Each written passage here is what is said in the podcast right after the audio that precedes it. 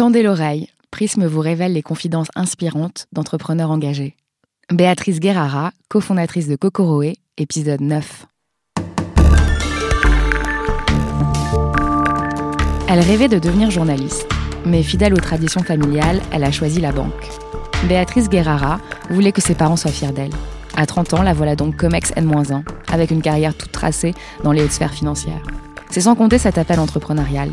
Béatrice envoie valser les injonctions sociales et familiales. Elle veut avoir un impact positif sur la société.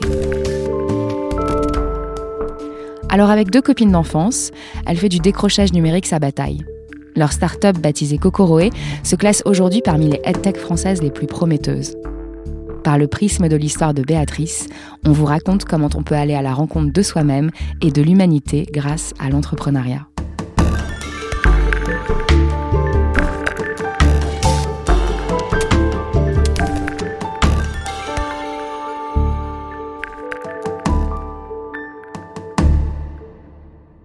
Rien ne m'avait vraiment programmé pour l'entrepreneuriat. Je viens d'un milieu euh, plutôt conservateur en fait, où euh, dans notre famille il y a un certain atavisme familial qui veut que chacun termine en banque. C'est-à-dire que mon père a commencé en banque, ma mère également, mon frère aussi, et puis moi très naturellement aussi. Donc euh, j'ai commencé de façon assez classique avec des études en finance, et très naturellement je me suis retrouvée en banque où j'ai travaillé pendant sept ans. Euh, pour être tout à fait honnête, je me suis pas du tout posé de questions. Ça me semblait naturel. Euh, j'étais programmée pour. Donc euh, j'étais la bonne petite soldate. j'étais très contente le jour où j'ai décroché mon CDI. J'ai eu ma carte cantine, mes chèques restaurants, mes points retraite. Puis j'ai foncé. Donc j'ai débuté en tant qu'analyste financière. Ensuite, j'ai rejoint la cellule de conseil en stratégie consulting. Et puis j'ai enchaîné ensuite avec un poste de chef de projet digital. Et à 30 ans, c'est le moment où euh, j'ai décidé de tout plaquer pour me lancer dans le grand bain de l'entrepreneuriat. Très vite, ça m'a semblé euh, évident. Il y a des, tu vois, des rencontres qu'on peut faire. Moi, ma rencontre, c'était l'entrepreneuriat. Je me suis découverte.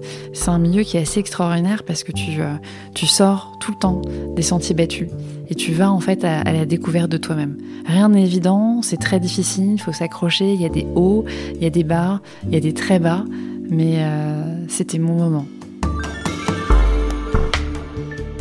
Je sais pas si j'aurais trouvé la force de me lancer seule. Moi, ce qui m'a donné la force, c'était euh, mes deux amis d'enfance. Raphaël et Elise, qui sont sœurs jumelles et donc qui elles se connaissent depuis euh, bien plus longtemps que moi. Euh, et, en fait, on, avait toutes les trois 30 ans et je crois que ça correspondait à un, timing où on cherchait, euh, on cherchait du sens, on en avait marre de nos boulots et, et on voulait se lancer dans quelque chose qui nous parlait. Et l'éducation, c'était quelque chose qui nous parlait, qu'on avait à cœur. Moi, à côté, j'ai enseigné à Dauphine. Raph et Elise ont des parents qui ont été profs. C'était un combat qui, qui faisait du sens.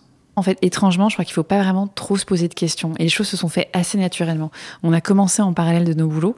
Moi, j'avais encore mon métier euh, en banque. Raphaël était encore euh, consultante. Élise était encore avocate. Et on a commencé en douceur. On travaillait euh, le soir en se retrouvant. On travaillait sur nos week-ends. Euh, et, petit à petit, ça a commencé à prendre de plus en plus de place dans notre vie. Et puis à un moment, on a fait notre, notre grand coming out. Et là, le grand coming out, c'était euh, notre première campagne de crowdfunding sur la plateforme KissKissBankBank. Et finalement, porter un projet, euh, lorsque ça reste comme ça dans un petit groupe de copines, ça reste très intimiste, mais le vrai moment de vérité, c'est le moment où ça y est, vous ouvrez et vous en parlez à votre entourage. Et cette campagne, ça a été le premier point de départ. On a pu en parler autour de nous, à nos familles, nos amis, à notre travail. Et petit à petit, les choses sont devenues vraies.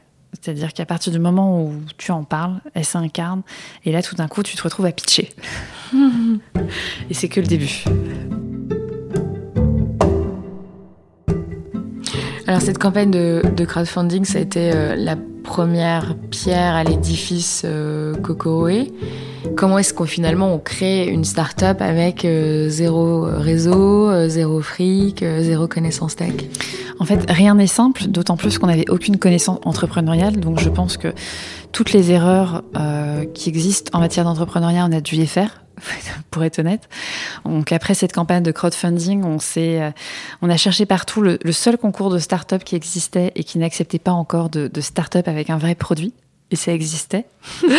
ça s'appelait les talents du numérique, un peu pompeusement. C'était lancé par Syntec du numérique et on a postulé et il y avait un prix qui s'appelait le prix du public. On a mobilisé tout notre entourage pour aller voter sur la plateforme et choisir Kokoroé. Et on s'est retrouvé prix du public. Et euh, le soir de cette euh, remise de prix, il y avait Microsoft dans la salle. Et un des grands boss de Microsoft nous a repérés. Et nous a dit, écoutez les filles, euh, j'adore l'idée, c'est sympa, ça me parle. J'aimerais bien que vous passiez les sélections de notre accélérateur qu'on lance à la rentrée. Par contre, il faut que vous ayez un CTO. Donc on savait même pas ce que c'était qu'un incubateur, on savait pas ce que c'était qu'un un CTO, c'était fameux directeur technique.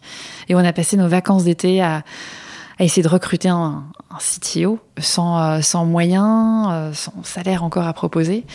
Et, euh, on a eu de la chance, à force d'appeler, d'envoyer des messages sur LinkedIn, on est tombé sur un incroyable développeur qui s'appelle Rui, qui est toujours dans la startup et qui a rejoint l'aventure. Donc on a fait notre entrée chez Microsoft Venture, quoi, ce qui était pour nous le Graal. Quoi. Qu'est-ce qui s'est passé après Microsoft Venture?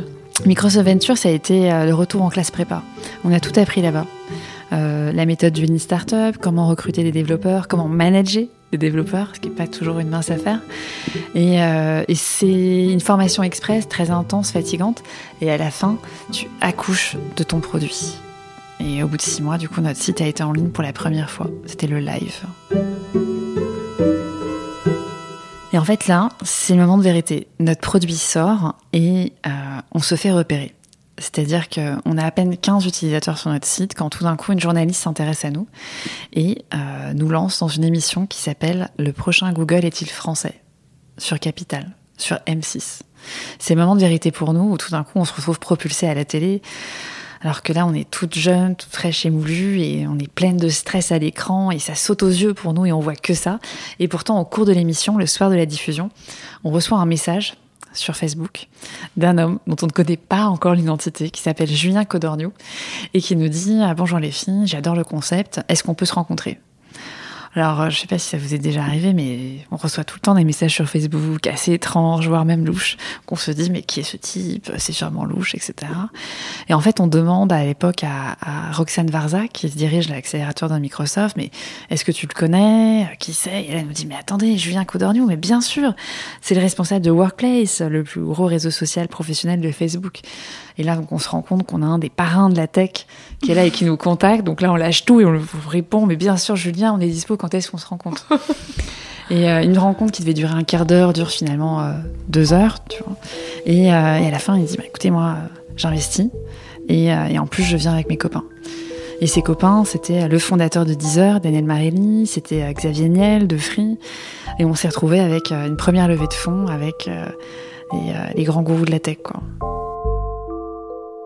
Alors comment vous avez réveillé toutes les trois le marché de la formation? En fait, le marché de la formation, c'est un marché qui est euh, j'ai envie de dire très vintage. en fait, on peut le dire. tu vois, c'est un marché qui euh, est très austère, assez académique, tu vois, où la formation elle est envisagée comme quelque chose de très sérieux. Un peu comme le professeur d'école qui est derrière son tableau et qui va te donner une sanction, un bon point ou un mauvais point. C'est la même façon. Alors que nous, ce qu'on a observé, c'est qu'au final, aujourd'hui, ben, tu consommes tes films sur Netflix, tu consommes ta musique sur Deezer, tu es profondément influencé par toutes ces plateformes de streaming qui ont une expérience utilisateur très léchée, très interactive. Et on a repris, en fait, toute cette, euh, cette expérience utilisateur qui est à notre sens euh, canon, et on l'a juste emmené dans l'univers de la formation. Et ce qu'on a introduit en plus, c'est un rythme de formation qui est totalement différent. Euh, ces dernières années, tu vois, sur les plateformes de formation traditionnelles, tu avais un catalogue monolithique de formation qui bouge pas. Tu te reconnectes, il n'y a rien qui change. Alors que tu peux plus faire ça aujourd'hui. Tes apprenants, ils sont dans une logique, ils ont peur d'un seul truc, c'est le mot le fameux fear of missing out, tu vois, rater les dernières infos, rater le dernier concept. Nous, justement, on a introduit un rythme de formation où chaque semaine, tu as une nouvelle formation. Ça peut être sur l'informatique quantique, ça peut être sur euh, comment animer une réunion, euh, s'initier à une nouvelle méthode de design thinking ou autre. Et finalement, on part du principe qu'aujourd'hui, tu dois pouvoir te former au continu parce que le monde change tu vois. Il y a 50% des métiers qui existent actuellement qui vont disparaître d'ici 2025. C'est énorme. On peut plus rester comme ça sur ses acquis et considérer que les compétences qu'on a aujourd'hui sont celles qui vont nous mener à la retraite. Et il y a 18 mois, vous avez pris la décision de pivoter. Ouais. Pourquoi? Écoute, c'était très dur. C'est vraiment un moment difficile dans la vie d'une start-up. Le premier produit qu'on a lancé était très loin de celui d'aujourd'hui. C'était une plateforme de mise en relation entre élèves et professeurs. Une très belle idée sur le papier, mais qui en réalité a été un cuisant échec. On s'est aperçu qu'on n'avait aucun mal à faire venir des nouveaux inscrits, mais qu'en réalité, une fois que les gens avaient booké un premier cours particulier, ils revenaient plus sur la plateforme. Donc on n'avait pas de recurring, on n'avait pas d'utilisateurs récurrents. Alors sur le papier, euh, quand tu as une TPE, une PME, ça peut suffire, mais quand tu es en start-up, tu cherches vraiment de l'hypercroissance, tu cherches des utilisateurs qui vont revenir régulièrement. Ça tenait pas la route en fait. On ne pouvait pas se refaire financer par un nouvel, euh, une nouvelle levée de fonds ou autre. Donc on a dû euh, tout remettre à plat, jeter tout le code à la poubelle, se séparer à l'époque d'une partie de l'équipe, c'était une décision très difficile, et repartir à zéro. Alors finalement, c'est quoi la mission euh, de Kokoroe la mission de Kokoroe aujourd'hui, c'est simple, c'est former chacun en compétences de demain. On part du principe qu'au final, tout le monde doit avoir accès au savoir et que la révolution numérique, la transformation digitale, peut être un vecteur, tu vois, de, croissance formidable, créer de nouveaux business, de nouvelles activités, de nouvelles compétences, mais peut aussi marginaliser beaucoup de gens. Et aujourd'hui, on a 13 millions de Français en France qui sont considérés comme éloignés du numérique. C'est énorme, tu vois. Et nous, notre parti pris aujourd'hui, c'est de dire qu'il n'y va y avoir aucun exclu numérique. Donc finalement, vous faites partie de la génération social calling. Complètement. Tu vois, je crois que nous, on a eu notre social calling, on a eu ce moment un peu clé où on a eu le déclic entrepreneurial. Et nous, notre social calling, c'était former chacun en compétences de demain. Pourquoi est-ce que c'est important aujourd'hui, au XXe siècle, de lutter contre le décrochage numérique? Aujourd'hui, on parle beaucoup de la French Tech, tu vois, mais ça se résume trop souvent à un petit milieu qui est très parisien, très école de commerce, euh, des mâles blancs. Euh, finalement, c'est très peu inclusif. Et nous, notre combat, justement, c'est de faire en sorte que chacun puisse accéder à la formation. Est-ce que les entreprises, elles ont un rôle à jouer dans ce combat? Complètement. Les entreprises, elles ont un rôle déterminant et surtout les directions des ressources humaines. C'est elles qui vont, sont à l'avant-poste en fait de la transformation digitale. Trop souvent, on pense que la transformation digitale, c'est avant tout des outils, de la technique. En réalité, c'est d'abord l'humain. C'est faire en sorte que les équipes, les collaborateurs en interne soient plus adaptables, soient à l'aise sur des notions d'agilité, d'adaptabilité. Alors dans l'entreprise classique, on fait d'abord du profit et puis ensuite, on poivre, on sale avec du social et de l'environnemental, en obtenant un tampon RSE ou en faisant un chèque pour financer des actions de mécénat. Mais il semble quand même que le paradigme économique soit en train de changer. Est-ce que tu as cette impression? Complètement. Mais d'autant plus que pour les entreprises, c'est devenu un impératif d'intégrer une notion sociale. Tout simplement parce que les plus jeunes générations génération Z, génération Y, sont en attente de sens et qu'aujourd'hui elles attendent que l'entreprise soit en adéquation avec leurs valeurs personnelles. Donc les grands écarts et l'hypocrisie de ces dernières années, c'est plus possible. Comment Cocoré euh, répond à ce nouvel impératif de faire du business avec un impact positif sur la société? Eh bien, tu vois, justement, nous, ça passe par un engagement concret. On a annoncé un partenariat avec Pôle emploi, justement, pour former 3,5 millions de chômeurs gratuitement aux compétences de demain. C'est-à-dire qu'aujourd'hui, les demandeurs d'emploi qui ont un accès à Pôle emploi peuvent s'inscrire gratuitement sur Cocoré et ont accès à toutes les formations sur les compétences métiers, comme du marketing, de la communication, mais aussi toutes les compétences technologiques, comme l'intelligence artificielle, la blockchain ou l'IA pourquoi la technologie a une vraie euh, valeur ajoutée et plus particulièrement, est-ce que cette technologie, va disrupter le secteur de l'éducation dans les années à venir? L'intelligence artificielle est une des premières grandes révolutions et pour le coup, elle impacte complètement l'éducation dans la façon dont on conçoit aujourd'hui des formations. Je vais prendre un exemple sur la façon dont on fait nos formations sur Kokoroe. Il y a 50% du contenu qui est agrégé à partir des ressources existantes. On s'appuie, nous, sur une intelligence artificielle qui nous permet d'agréger le meilleur du contenu pédagogique en ligne. Ça peut être des vidéos YouTube, ça peut être euh, des podcasts, ça peut être également des articles de fond. Aujourd'hui, on a une telle masse de données et d'informations que l'important, c'est d'agréger ces informations et d'être en mesure de les mettre à disposition d'une communauté.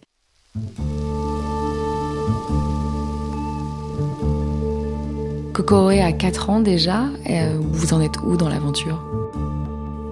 Écoute, aujourd'hui, on peut dire que le pivot a été réussi. Euh, on a une cinquantaine de grands comptes qui sont clients de Kokoroe. Ça va d'entreprises comme euh, Danone, Orange, Kering, tous secteurs confondus. Tu vois, on a ce partenariat avec Pôle Emploi qui fait qu'aujourd'hui, on forme 3,5 millions de chômeurs. Et puis en plus, on continue à grandir avec des nouveaux projets, notamment des développements prochainement en Afrique. C'est quoi les erreurs à éviter quand on lance sa start-up? Pour moi, les deux plus grosses erreurs, c'est la première erreur, c'est ne pas écouter ses clients. Tu vois, sur le premier produit qu'on a lancé, on n'était absolument pas dans l'écoute. On avait des certitudes. Et les certitudes, c'est le pire ennemi, en fait. On était convaincus qu'on avait un produit qui était bon.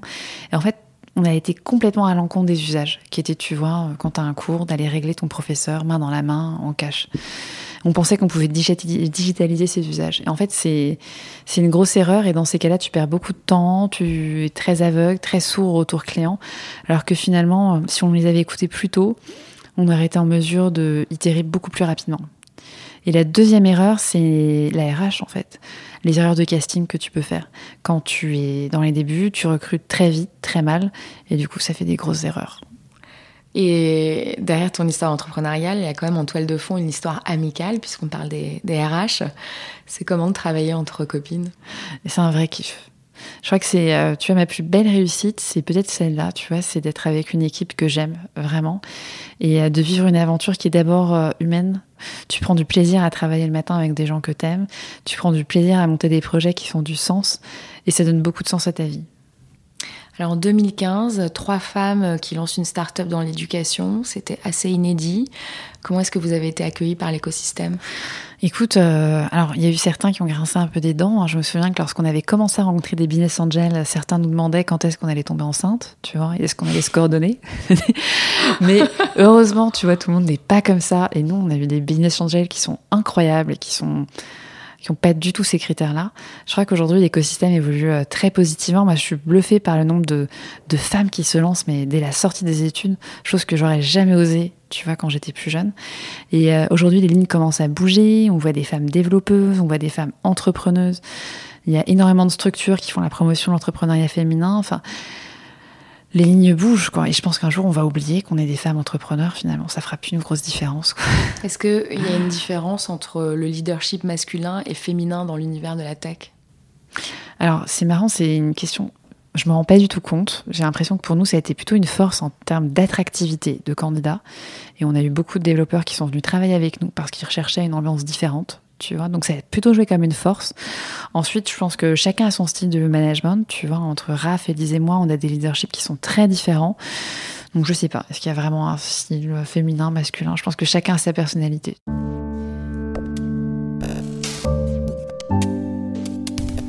Mon premier rôle modèle, je pense que j'avais 16 ans, je feuilletais un magazine et tout d'un coup j'ai vu sur une page euh, une femme qui était la tête de la banque privée de BNP Paribas, Marie-Claire Capobianco.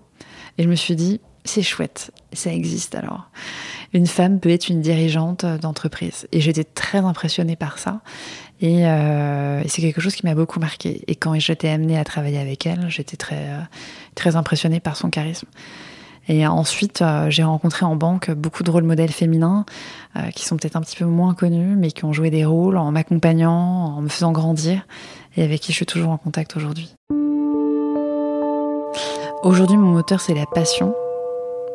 Avant, mon moteur, c'était uniquement l'ambition. Assez différent. Tu vois.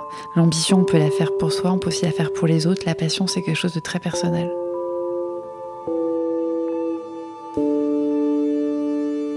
Tu vois, quand j'avais 24 ans, j'avais envie de bouffer le monde. J'avais envie de monter très vite, très haut, très fort. Et je crois que c'est vraiment ce que j'ai fait. Tu vois, j'ai été très vite, très fort. Et en fait, on tombe très souvent parce qu'on prend beaucoup plus de risques que la moyenne, parce qu'on sort de sa zone de confort. Mais Dieu que c'est bon, quoi. On est vivant, quoi. Et être vivant, c'est aussi être militant Chez Cocoré, en tout cas, on se considère comme des militants du savoir, où notre mission, c'est de vulgariser des concepts qui ne sont pas connus du grand public. On part du principe que tout le monde doit pouvoir comprendre la révolution numérique, aussi bien ma mère qui a 60 ans, qui n'est pas du tout de ce milieu, que mon petit frère qui est beaucoup plus jeune, que euh, mon voisin ou autre. Tu vois, on part du principe que tout le monde doit faire partie de cette révolution. Finalement, c'est quoi être une bonne entrepreneuse? Un ou une bonne entrepreneuse, c'est euh, quelqu'un qui a créé un projet qui fait du sens pour soi, pour la société, qui est fidèle à ses valeurs, aussi bien, tu vois, ses valeurs qu'elle porte à l'externe, avec ses clients, avec ses partenaires, et euh, en interne avec euh, ses équipes. Qu'est-ce que la petite Béatrice de 8 ans dirait à la Béatrice de 34 ans? N'aie pas peur, ça va marcher.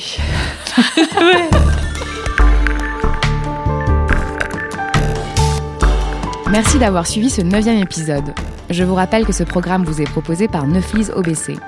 Vous pouvez d'ailleurs retrouver toutes les actus qui décryptent les nouvelles tendances sur Prism, le média destiné aux entrepreneurs. Si vous aimez ce podcast, n'hésitez pas à partager autour de vous et à en parler sur les réseaux sociaux. Retrouvez-nous sur Apple Podcast, SoundCloud et toutes les plateformes de podcast. Et n'hésitez pas à nous laisser des commentaires et des petites étoiles.